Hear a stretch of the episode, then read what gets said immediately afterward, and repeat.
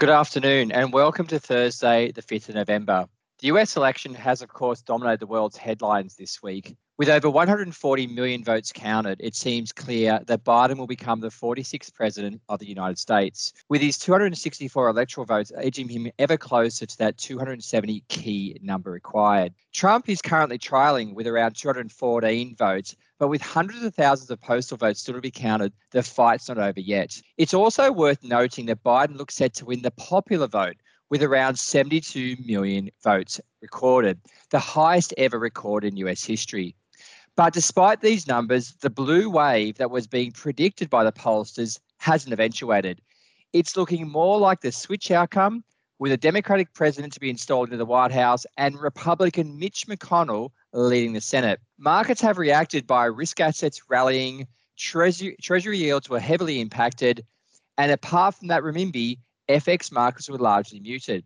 Stuart Simmons, our head of currency management, do investors appear to be relaxed in spite of Trump launching recent court challenges? Wasn't this risk always going to be the case leading into the election?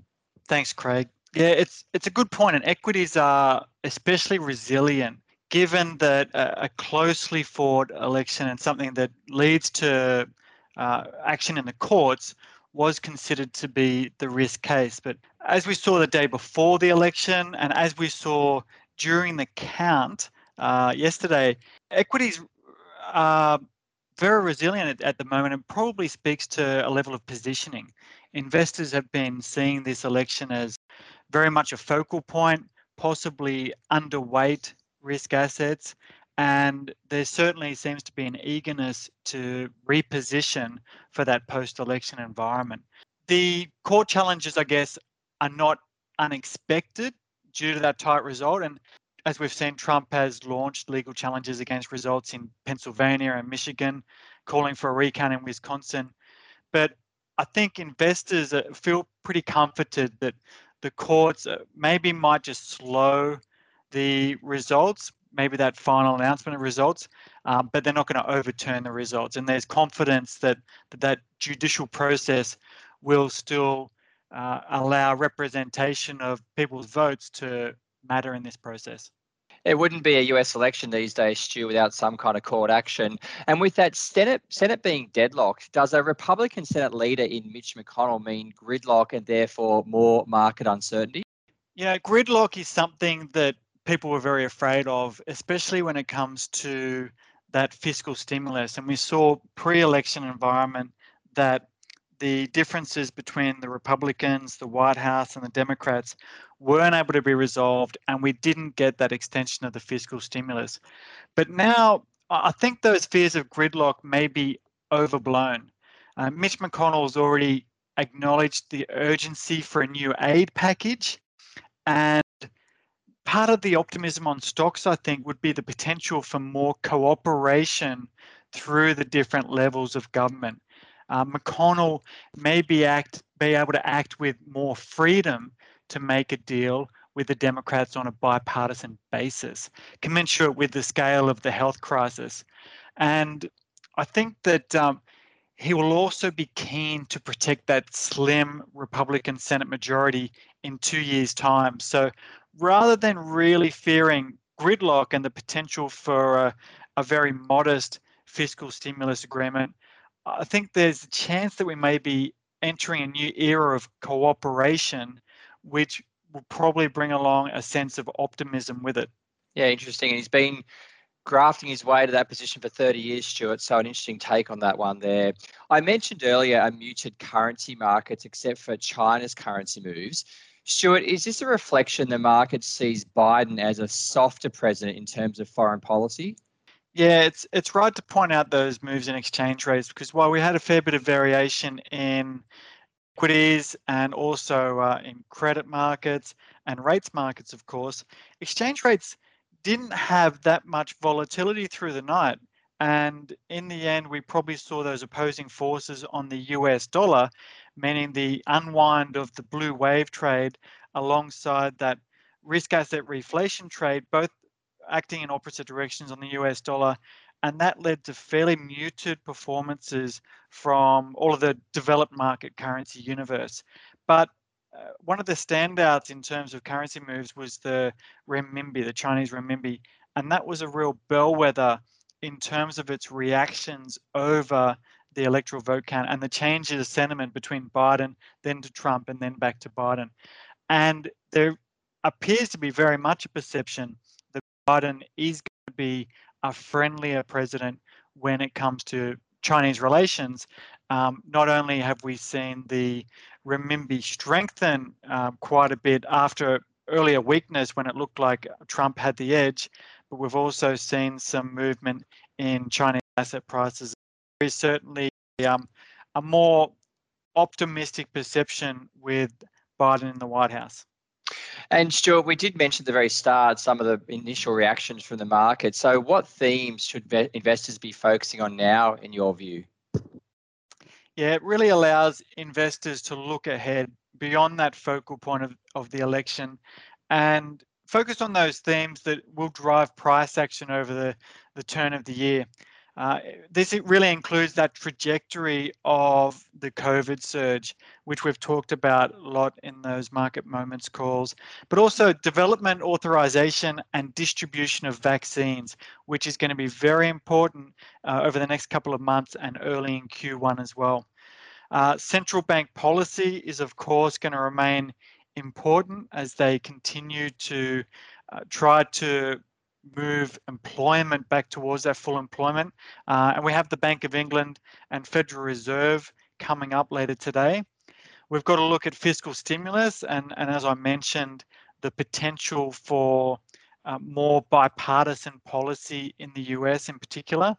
And uh, we're also going to see movement in that post-Brexit transition trade agreement between the U K and the E U. And I think it's also important for investors to just keep an eye on positioning and sentiment indicators.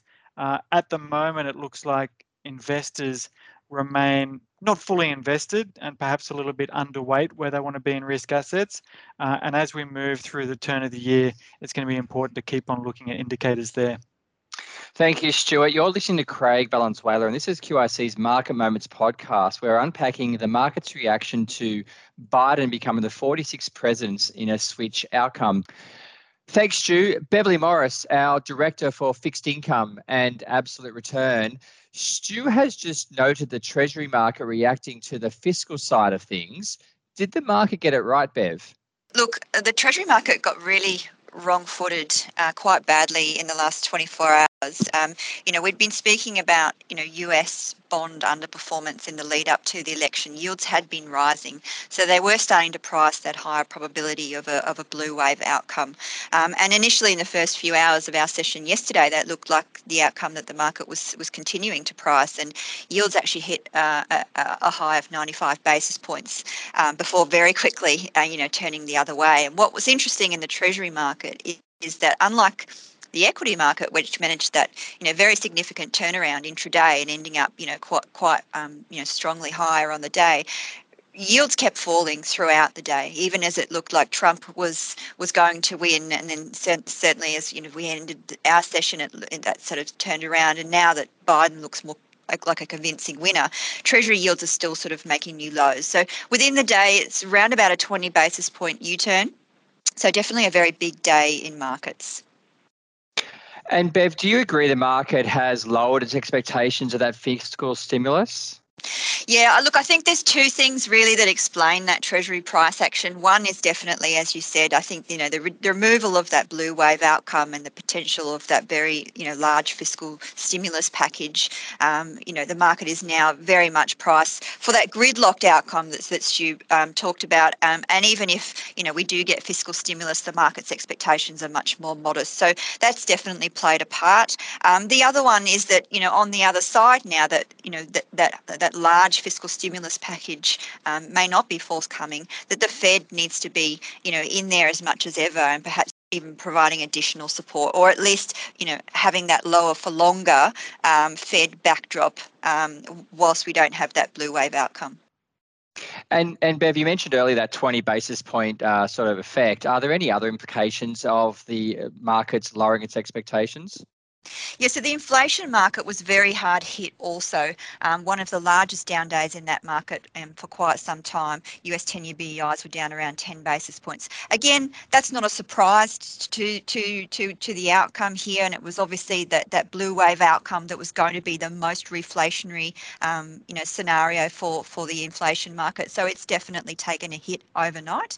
Um, you know, I think, but back to Stu's point that you know gridlock is now effectively what the rates and inflation market have got priced. Expectations are now very low um, for the ability to provide any fiscal stimulus, at least in the near term. And uh, you know, I would I would agree with Stu. I think you know things could be very different here to what markets expect. There might be you know a, a lot of bipartisan support to to bring a package to try and mend some of that you know very torn social fabric within the U S here. So um, I, I guess it would be taking a, a view that markets might be um, coming at this result a little bit more pessimistic. And in a real sort of state of timing, Bev, as well, we've also got the Fed meeting. So how do you expect the Fed to react when it meets today? Yeah, probably not much um, reaction at all, Craig. Uh, I think, you know, if you look at, you know, the result itself, it's obviously still, you know, reasonably uncertain. The Fed's not going to comment on anything in that regard. And if you think about the day's price action, um, equities up, bond yields lower, financial conditions um, have eased on the day. So there's really nothing for the Fed to respond to here in the in the near term. I think they'll continue to say that they're very, uh, very much there um, to, continue to, to continue to support markets if it's required. Um, you know, we're still very, you know, very, very positive on credit spreads, and we think that Fed backstop is still very much there, but we don't expect them to do anything in the near term.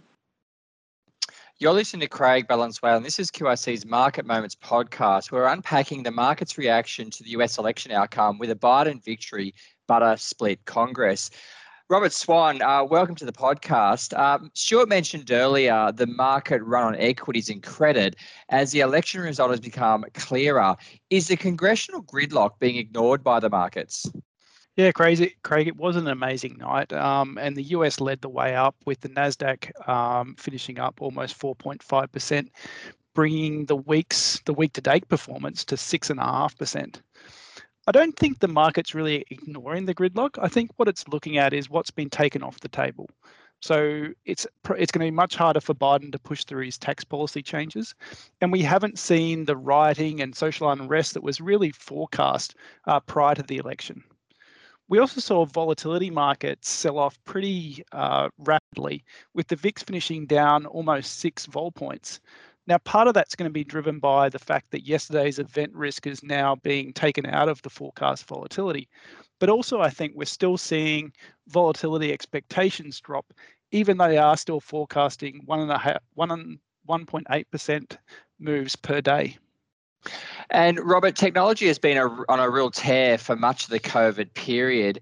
Are the, is the potential for Biden's lockdown measures going forward going to support st- tech stocks into the medium term?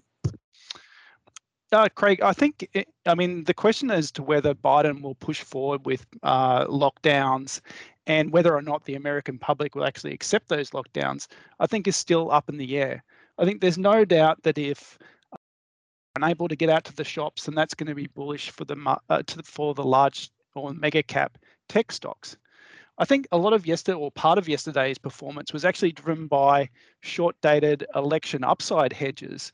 Uh, and market makers needing to hedge those. So you can think about that as as the equity markets rally, market makers need to also buy more equities, which also which almost creates a self-reinforcing uh, process.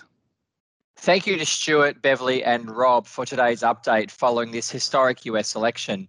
And in summary, whilst the investors have seen the election as a focal point to date, Going, fo- going forward, COVID will continue to be that factor that influences growth.